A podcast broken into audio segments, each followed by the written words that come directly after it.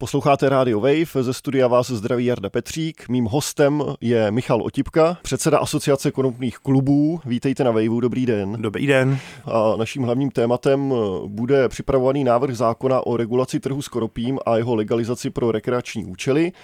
Nicméně já bych se na začátek nejdřív rád vrátil o deset let zpátky v čase, protože před deseti lety bylo v Česku zlegalizováno konopí pro léčebné účely. Tak jak se z vašeho pohledu po deseti letech v praxi tahle legalizace osvědčila? Takhle, my máme velký štěstí, že to vůbec máme, jo, to je jako dosažení bych, umění možného.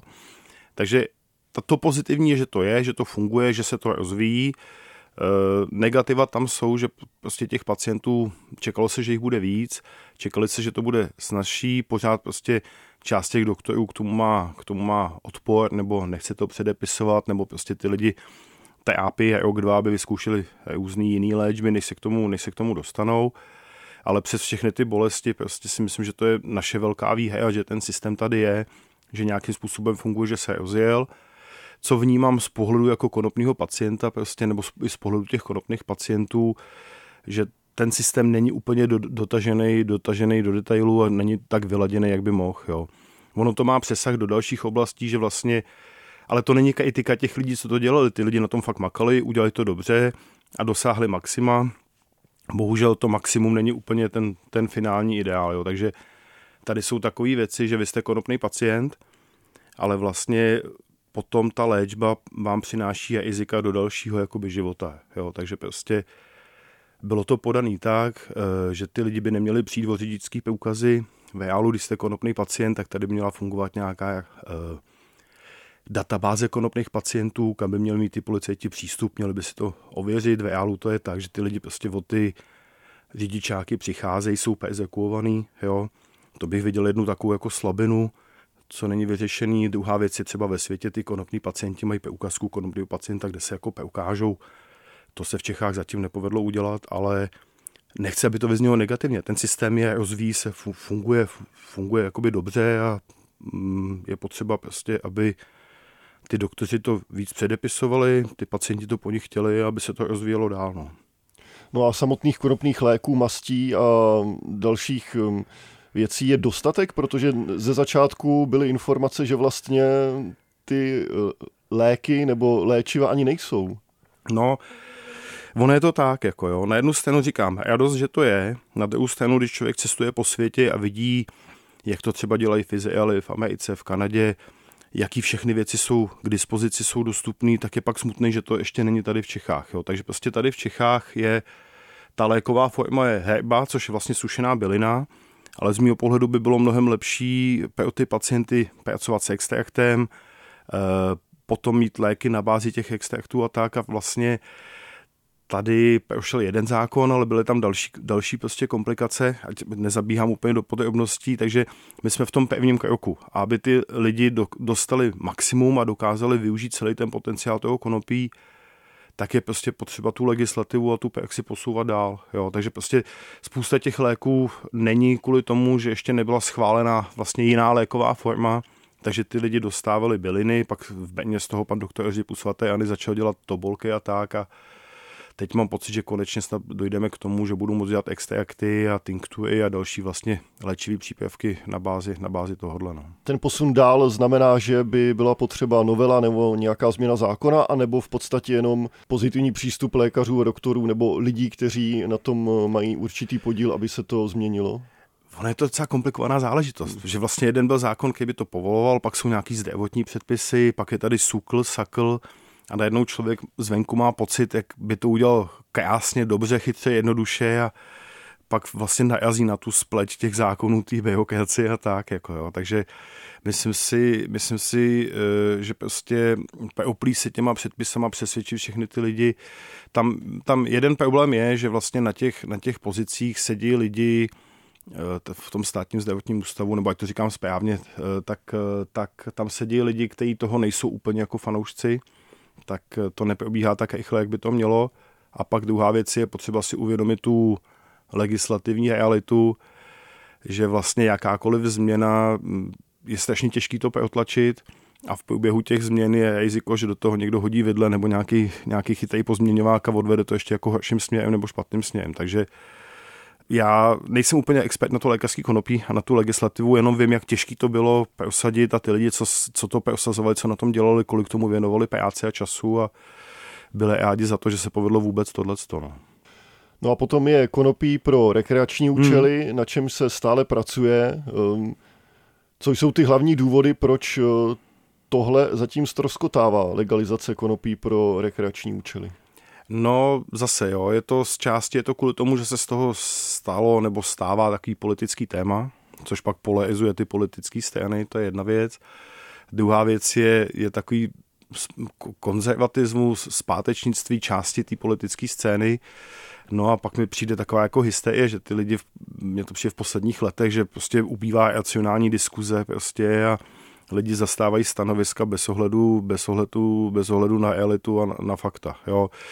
A tady u té legalizace prostě že jo, byl covid, ekonomická krize, válka na Ukrajině, takže určitě jako důležitý, důležitý věci, co řešit. Pak je druhá věc, je, mm, stalo se z toho taky jako pirátský téma, což pak strany typu SPD nebo ANO mají pocit, že se musí stavět proti tomu.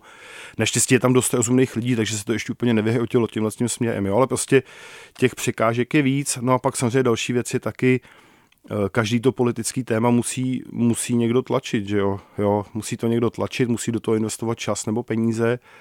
A tady je otázka, kdo chce bojovat za legální, legální rekreační konopí, těch lidí není za stolik nejsou zatím velký peníze, no a pak eh, nechci být nějaký konspirátor, ale samozřejmě eh, jsou tady zvěsti o farmalobby, alkoholový průmysl, možná i cigaretové a oni, když si to spočítají prostě, tak, eh, tak výsledkem toho může být, že to nebude úplně pozitivní do té jejich finanční rozvahy, takže nezaznamenal jsem, že by proti tomu nějak extrémně bojovali, možná je to jenom v kuloárech a já to, já to jenom jako nevidím, ale uh, čistě, čistě logicky to není úplně téma, který by bylo v jejich, v jejich zájmu. Když se všechny tyhle ty věci sečtou, no tak člověk vidí a chápe, že to je poměrně jako složitá cesta. No a politika je peklo, že jo, co si budeme povídat. Vy jste před pár dny byl na schůzce, hmm. nebo nevím, jak to nazvat. Expertní vládní expertní skupina. Tak, eh, kde se rozebíral ten zákon, hmm. Eh, nebo to, jak bude vypadat, tak jaká je vlastně aktuální situace? Je to vládní expertní skupina, tam je takový úzus, nebo pro nás si příkaz, že jo, co je na té skupině, aby jsme ty informace nevynášeli ven a vlastně neohrožovali, neohrožovali ty probíhající jednání. Ten postup je takový, že ta příprava toho zákona, jak jsem pochopil, tak se chýlí ke konci. Ten návrh, ten návrh je nějakým způsobem připravený. E, tam ten šéf, nebo kdo to zaštiťuje, je pan Jindřich Vobořil, což je jeden z největších českých vlastně odborníků a chytý, velice chytrý, slušný, rozumný člověk, tak mně přijde, že to dělá fakt jako dobře. Musím teda říct, že i ty lidi od Pirátů, co na tom dělají, tak udělali velký kus práce, to si určitě musí nechat. A já, když jsem ten návrh toho zákona viděl, nebo i co jsem byl svědkem těch jednání, tak tyjo, to je jeden z mála dobrých zákonů, co jsem tady v Čechách viděl, takže mně přijde, že to je připravený dobře. A snad neřeknu žádný tajemství, tak ten návrh by měl jít dál do K5, což je vlastně šéfové kolečních stran. Pak by měla být K10, tam budou z každý té koleční strany dva lidi. Mělo by to projít nějakým připomínkovým řízením a pak by se mělo dojít k finálnímu návrhu zákona. A dáli Bůh a lidovci, že jo, tak to půjde dál a pak by to mělo jít do parlamentu a mělo by se to vlastně jít ke schválení. Otázka, jaký bude další vývoj. No. A tohle se bavíme o jakém časovém horizontu? No já jsem slyšel původní plán, tak že na vládu by to mělo jít 5. dubna, pak to bude asi měsíc, dva, co se tam budou pinkat a řešit. A podle toho nejakčnějšího plánu uh, jsme se bavili, že by ten zákon měl platit od 1. ledna příštího roku. Na dalších jednáních tam tak nesměle padlo, že to bude asi o rok později, ale já nevím, to je moje fabulace a ne, abych jim opálil nějakou tajnou informaci, ale co se veřejně komunikovalo, tak se komunikovalo leden příštího roku, ale párkrát už padlo, že to bude o rok díl, takže já přesný datum nevím. Tak. Zákony o užívání konopí pro rekreační účely už v některých zemích fungují. Spojené státy, některé hmm. teda ze států ve Spojených státech, Evropa také má své zástupce. Čerpá, ta, čerpá ten zákon, ten návrh právě z některých těch amerických nebo evropských? Oni to udělali chytře, oni prostě sanalizovali celý svět, oni sanalizovali, kde to je povolený a teďka ta inspirace probíhá. Pardon, že vám do toho no. skočím, kolik zemí to vlastně aktuálně je zhruba? Ježiš, to jsem si nepřipravil, ale taková věc, ty hlavní státy, co byly pro tu drogovou prohibici, to vlastně iniciovali USA, že jo, tak eh, ty to porušují snad nejvíc. Jo? Takže takhle jako máme vtipný paradox, že USA protlačí nebo američani protlačí celému světu nějakou jako dohodu a pak tu dohodu vlastně sami přestanou dodržovat. Takže tady je takový vtipný, že ty největší odpůrci argumentují nějakou mezinárodní domluvou, ale, dohodou, ale sami dobře vědí, že tu dohodu protlačili amici, kteří už ji dávno nedodržují. Jo? Pak je tam další, je tam, je tam Kanada, že jo, to, to je velmoc, že jo, to je velký stát, ten taky tu dohodu nedodržuje. Nebo jinak, my, my jsme trošičku v jiném postavení než tyhle ty státy, protože my jsme vázaný, nebo to omezení přináší dvě, dvě mezinárodní umluvy, to je umluva z roku 1961, umluvy z OSN a pak z roku 88. A oni ty státy jsou v trošičku jiný pozici než my, protože my máme trošičku těžší postavení tím, jak jsme v Evropské unii. Jo? My jsme vlastně součástí nějakého celku a ten celek přistupuje k těm mezinárodním domluvám. Takže Eh, ty Kanaděni si můžou dovolit, že od té od úmluvy odstoupí a pak zase přistoupí z výhledu, že tuhle část nebudou dodržovat, ale to my si nemůžeme dovolit kvůli, kvůli Evropské unii. Jo. Ale jinak těch států, řekněme v tom vyspělém západním světě, ale šíří se to do celého světa, no tak, že teďka největší příklad je asi Tajsko, jo, kde ještě nedávno byl uh, test smeti a teď tam probíhá úplně volný obchod uh, s konopím, jako vysoce potentním THC konopím ty ostatní azijské země na to koukají a samozřejmě pocitují odliv turistů, vidět investiční příležitosti, takže tam je velká šance, pravděpodobnost, téměř jistota, že ty ostatní země k té legalizaci přistoupí taky. Jo? Takže my tu inspiraci nehledáme jenom v Evropě, nehledáme jenom v Americe, ale je tam Střední Amerika, Jižní Amerika a teďka Ázie a budou, budou, pokračovat, budou pokračovat další země. A ta inspirace v jedné rovině je ta právní, jak to vlastně právně udělali, jak to uchopili, tam náš největší vzor tahou na, já si myslím, že to bude ten rozhodující důvod pro legalizaci v Čechách je Německo prostě. Takže když to řeknu hodně zjednodušeně, tak Evropskou unii řídí Německo, nebo má tam velice výrazný hlas a v Německu se rozhodli legalizovat, docela na tom pracují, hodně do toho šlapou a podle zpráv z Německa uvažovali o tom, nebo plánují o tom, že by to bylo legální od 1. ledna už příštího roku. Pokud ne, tak se to o, o půl roku, v rok odloží ale v Německu se tváří ty vládní strany, vládní koalice, že to je prostě jistota, že to tou legalizací půjde. A tím najednou padají hlasy odpůrců tady uvnitř, jakoby, co říká, že to nemůžeme udělat, že jsme vázeni Evropskou unii, protože když to, když to povolí Německu, no tak pak není důvod, aby to nepovolili nám. Pardon, a co Nizozemsko? E, Nizozemsko, tam to, byl, tam to bylo ve rovině tolerance. Jo? Aha. Spousta lidí neví, že jak to v Holandsku vzniklo ty lidi prostě takový jako spontánní protesty, občanská společnost. Jednak tam teda probíhal výzkum na univerzitách, kde zjistili, že vlastně konopí v porovnání s alkoholem to ta hrozba pro člověka a pro společnost je násobně nižší. Teď jsem četl nějakou studii, že 114 krát nižší, že v porovnání s tím je ta hrozba mnohem menší, že ta hrozba z užívání konopí spíš vychází z toho, řekněme, nějakého sociokulturního prostředí, ale hlavně z toho postavení mimo zákon. No a ty lidi se prostě domluvili a otevřeli si tam coffee shop a začali tam to konopí normálně prodávat, začali ho veřejně užívat. Oni je zatkli a oni to druhý den udělali znova a znova a znova a vlastně tímhle způsobem si vydupali nějakou toleranci. Jo. Takže to byla úplně jiná cesta, než eh, co teďka probíhá v Německu. V Holandsku je to tolerovaný. Je to o tom, že ten stát nad tím zavírá oči, nechá ty coffee shopy fungovat nějakým způsobem je zlicencovali, musí to být v nějaké vzdálenosti od škol a e, je to na té městské municipalitě, jestli to povolí nebo ne. Ale není to, že by to bylo, že by to bylo legální. Tam je to tolerovaný, oni vlastně tolerují překračování, překračování zákona. A pak je tam další věc, je, oni mají takzvanou backdoor policy, ve smyslu, e, ty coffee shopy to můžou prodávat v tom obchodě, ale nemůžou to legálně pěstovat a legálně nakupovat. Takže tam je určitá jako nelogičnost v tom řetězci, a v Holandsku je to spíš tolerovaný než legalizovaný. Možná lepší příklad je Španělsko, kde Španělsko povolilo konopné kluby, já když jsem se s nimi o tom bavil v tom Španělsku, tak oni mají dlouholetou tradici zdeužování, spolky a takovéhle věci, takže v duchu téhle tradice vlastně chápání společnosti nebo vztahu společnosti k těm spolkům, tak šli touhle cestou Teďka Malta legalizovala konopný kluby, no ale říkám, nejvíc je to Německo. Jakmile se to povolí v Německu, tak není důvod, aby to bylo eh, nelegální v jakékoliv další evropské zemi. A pak samozřejmě naše ekonomika eh, se říká, že jsme eh, v poslední spolková země, že jo? takže jako my jsme, na, my jsme ekonomicky na to Německo hodně navázaný tam já vidím velkou, velkou ekonomickou šanci. Jo. A nebojíte se toho, že se teď řekne, pokud se to v Německu povolí, dobře, počkejme dalších 3, 4, 5 let, uvidíme, co to udělá s tou zemí, s lidmi a pak teprve budeme uvažovat o, o legalizaci my? Samozřejmě můžeme, ale pak to bude další a v řadě. Jako, jo. My, když to uděláme v čase chle, to, to samé bylo u toho lékařského konopí. Tam to všichni říkali, chodili do parlamentu, chodili do těch pracovních skupin. Já jsem byl mladý naivní, nebo mladší naivní, tak jsem tím strávil taky spoustu času. A je to strašně jednoduchý. Prostě ten vlak, eh, ten vlak se připravuje, a my, když to dobře pojmeme, tak si tady můžeme založit nějaký základ, základ odvětví, můžeme vybudovat firmy, když to řeknu hodně jednoduše, já jsem chodil na ekonomiku, takže já jsem přes ty peníze a přes tu ekonomiku.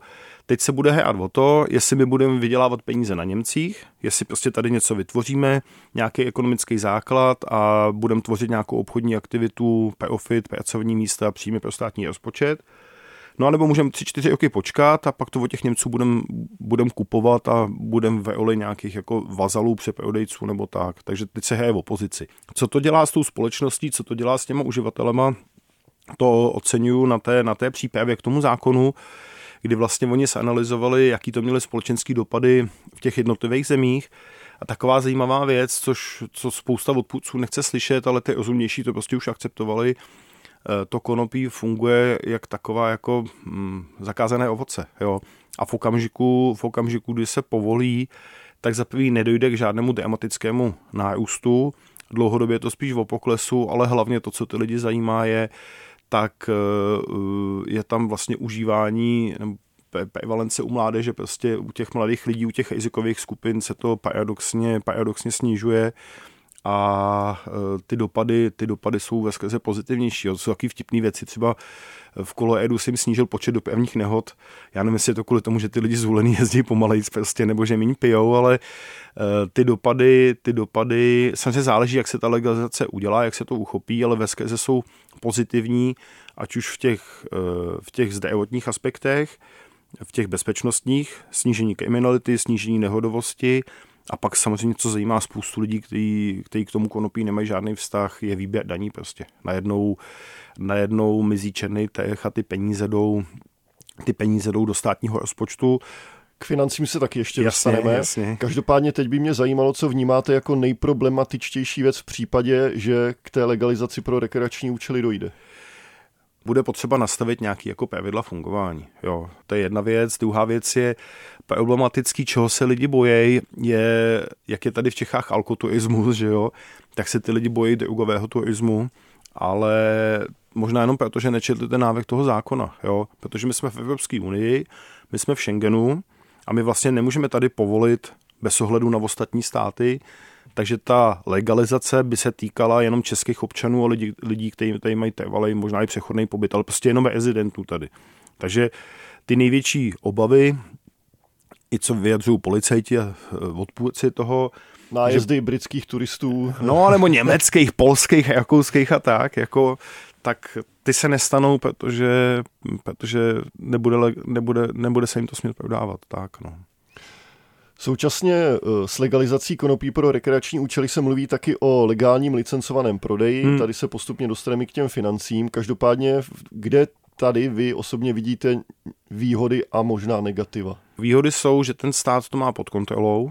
Tam se plánuje aplikovat systém, který se osvědčil v USA, eh, ve Švýcarsku a v dalších zemích. Říká se tomu seed to sale že vlastně stát to sleduje od semínka po tu kitku, po zpracování až po ten finální produkt, až vlastně cestu k tomu, k tomu uživateli. Takže jedna věc je kontrola kvality, kdy vlastně odpadnou zdravotní rizika pro ty lidi, ty lidi budou vědět, co konzumují, mají garanci kvality, to je jedna věc. E, stát má povědomí o tom množství, co kdo konzumuje, takže jde na to napojit, skvěle napasovat, jednak využít moderní technologie a napasovat na to harm reduction politiky, prostě ochrana veřejného zdraví, práce s těma uživateli, je, je připravovaná zamýšlená podpora těch lidí. Prostě, když to řeknu zjednodušeně, pokud někdo bude konzumovat až moc, tak bude kontaktován budou mu vysvětleny zdravotní jazyka, nabídnuta pomoc, nějaký, eh, řekněme, testy, nebo aby si mohl ověřit, jestli jestli je závislý, jestli není, jestli, to, jestli mu to narušuje život nebo nenarušuje. Těch, těch eh, aplikací a těch možností je spousta, je strašné množství. Takže vlastně ten stát získá možnost přístupu a komunikace s těma jednotlivými uživatelema. Nebudou to nějaký invazivní nebo nepříjemné metody, ale prostě možnost komunikace, uh, upozornit na negativní zdravotní dopady a zmírňovat je. Další věc je, že stát by s tou legalizací získal prostředky. Tady je strašně, tady se úplně rozpad systém péče pro o, alkoholiky, prostě snížila se dostupnost prostě pro lidi ohrožený, ohrožený drogama a těma negativníma jevama vlastně tady najednou by byl nějaký objem finančních prostředků, který by umožňoval těm lidem tu péči a tu pomoc poskytnout na nějaké odborné, odborné úrovni. Jo. Takže jedna věc je kontrola kvality, druhá věc je harm reduction politiky a bezpečnost, pak třetí věc je příjem, příjem státního rozpočtu, kdy vlastně my jsme v situaci, tady se řeší, kde se vemou peníze, komu se to škrtne, kde se ušetří, že jo, tady béčejí lidi, samoživitelky a všechny tyhle ty věci a najednou tady leží miliardy, kde stačí se jenom kouknout správným směrem, dobře to uchopit a ty miliardy prostě můžou být příjmem státního rozpočtu. A Já vám do toho teď skočím. No, jasně. Bavíme se o miliardách, ale v jednom článku jsem četl, že do státní kasy přitečou 2 miliardy, hmm. v jiném jsem četl 4 miliardy, takže od čeho se ta částka bude odvíjet, anebo v jaké, vlastně, v jaké výši se pohybujeme. Té Já to ještě dopovím tu předchozí otázku, hned na to navážu. To poslední, co jsem chtěl říct, pro spoustu lidí podstatný, já si myslím, že i pro ty bezpečnostní složky, tak jednak, jednak, jednak je to úspora, nebudou muset vymáhat nesmyslný zákony, můžou fakt řešit reální problémy, ale hlavně by to těžce zasáhlo černý trh. Takže ty příjmy co jdou na černý trh a samozřejmě ty bezpečnostní rizika, co z toho vyplývají, tak najednou by byl příjmem státu nebo státního, státního rozpočtu. A ten rozptyl těch hodnot, těch odhadů je způsobený několika věcmi. Samozřejmě záleží, kdo to dělá, jak to počítá, ale je to odhadovaná spotřeba, kdy ten rozptyl bude od 20 do 60 tun, tudíž ta hranice je trojnásobek, to už otevírá po mně nějaký jako mantinel. Druhá věc je, ten systém se teďka ladí, je to ve fázi návrhu, takže pokud bude něco jako konopná daň, vlastně kvazi spotřební daň, oni ty spotřební daně jsou harmonizované na úrovni Evropské unie, takže to nejde říct, to je spotřební daň na konopí, ale ta daň by se počítala stejně.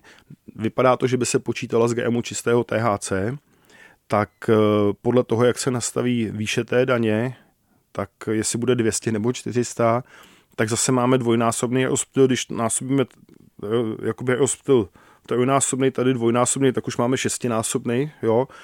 A pak další věc je, ty PAti, oni to dělali spíš jako, nebo ta EIA studie, mně přijde, že to dělali, že se drželi při zemi, taký střízlivější reální odhady.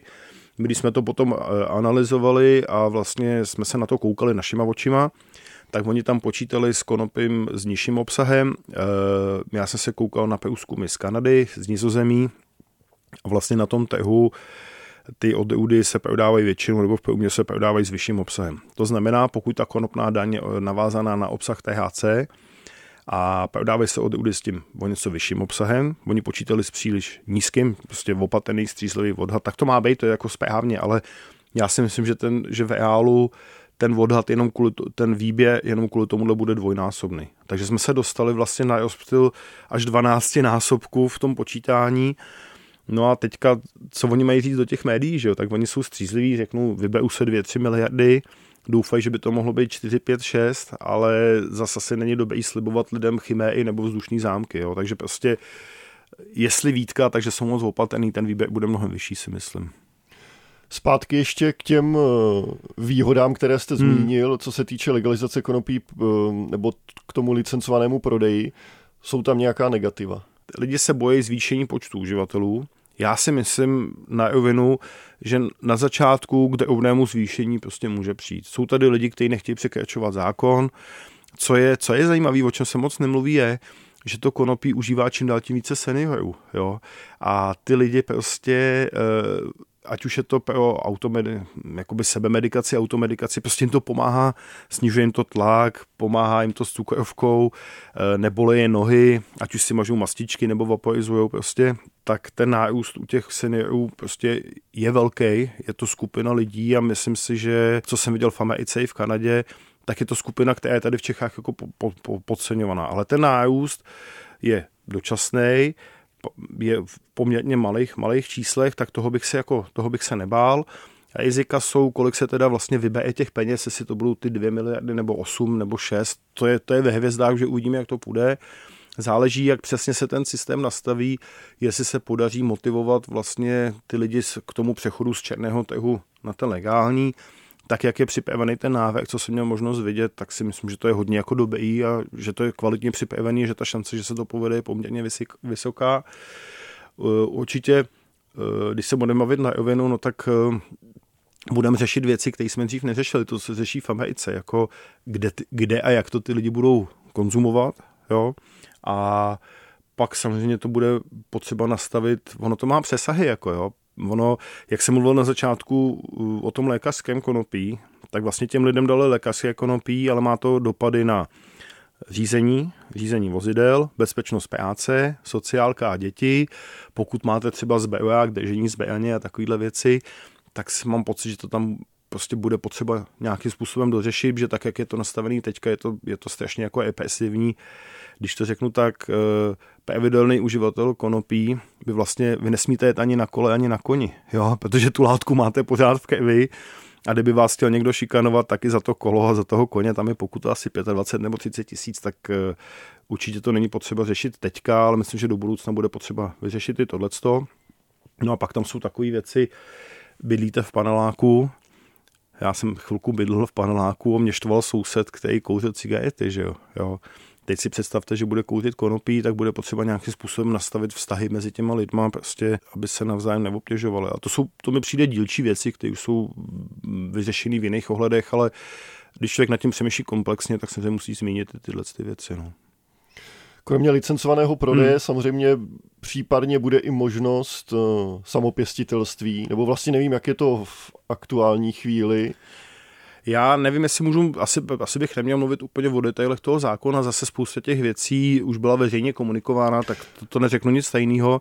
Tam je prostě, ten zákon má tři složky, nedílní součásti toho, aby, do, aby se povedlo naplnit vlastně všechny ty cíle.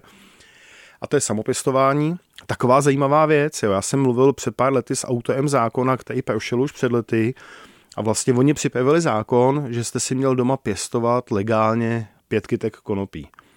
A ten zákon byl zamýšlený tak, aby se nekriminalizovali drobní uživatelé, drobní pěstitele, prostě normální lidi, kteří žijou svůj život, jsou slušní, nepřekračují zákon a jenom prostě užívají konopí, ať už zdravotně nebo rekreačně. No a s velkým nadšením se ten zákon prosadil, ale hodili do toho vidle nejvyšší státní zastupitelství a policajti, kteří vlastně řekli, pět kytek můžete pěstovat, ale když je, když je sklidíte a začnete sušit, tak už to není legální, už je to výroba drog my vás odstíháme podle jiného paragrafu. A pokud vy jste tak hloupí, že se přiznáte, že těch pět kytek pěstujete k tomu, abyste je sklidili a sušili, tak je to vlastně už páchání příprava trestného činu nebo trestný čin ve fázi přípravy a začali to stíhat. Takže vlastně my jsme tady měli mít legální samopěstování už před lety a tady bych, já bych, snad mi za to, ne, snad mi za to jako nebudou persekuovat, jo, ale já si myslím, že to je prostě své vole vedení policie a státního zastupitelství, že takhle překroutili ten zákon a ty lidi stíhali a vlastně šikanují do teďka, jo. A to je jeden, byl a je jeden z impulzů eh, k té změně. Tady jsou lidi jako pan Koláčník, který si vypěstoval tři kitky a dělal z toho léčebnou mást a musel kvůli tomu dva roky běhat po soudech. Takže ty tři složky jsou samopěstování, aby si prostě bezúhonej člověk, který nedluží na alimentech, nemá problém s ospodem, s dětma, není závislý na drogách, není třeba není, není jako podmínečně propuštěn, jsou nějaké omezující podmínky, tak aby si ten člověk mohl legálně doma vypěstovat buď pár rostlin, buď, buď, to, buď to bude omezený na metry čtvereční nebo na pár rostlin. Takže aby si ten člověk samopěstování. To je první věc. Druhá, druhá věc je ta, že část lidí to neumí, nemůže, nechce, nemá na to prostory. Ty, co si nemůžou pěstovat, tak aby se mohli zde užít, něco jako myslivci nebo zahrádkáři a na principu sdílení vlastně založit konopný klub a sdílet tam ty své výpěstky. Tam samozřejmě je nutná zásadní podmínka, aby nedocházelo k únikům a nepředávali to, nepředávali to dál. Jo. Tady vám do toho hmm. skočím. Vy jste předseda asociace konopných klubů, takže ty už v současné chvíli existují.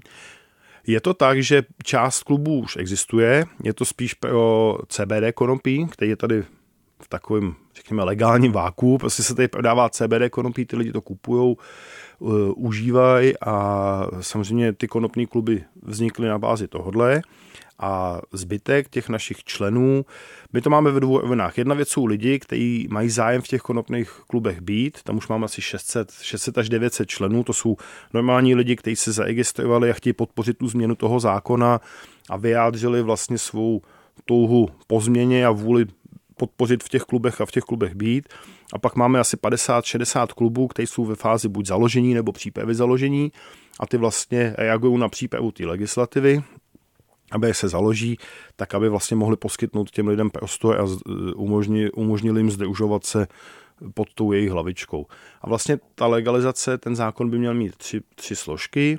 Jedno je samopěstování, druhý je ty konopní kluby a třetí je ta komerční rovina, kde by byly komerční pěstírny, distribuce, případně zpracování a konopní prodejny. Říká inženýr Michal Otipka, předseda Asociace konopných klubů. Bavili jsme se o připravovaném návrhu zákona o regulaci trhu s konopím a taky jeho legalizaci pro rekreační účely. Díky za váš čas. Díky, naschle.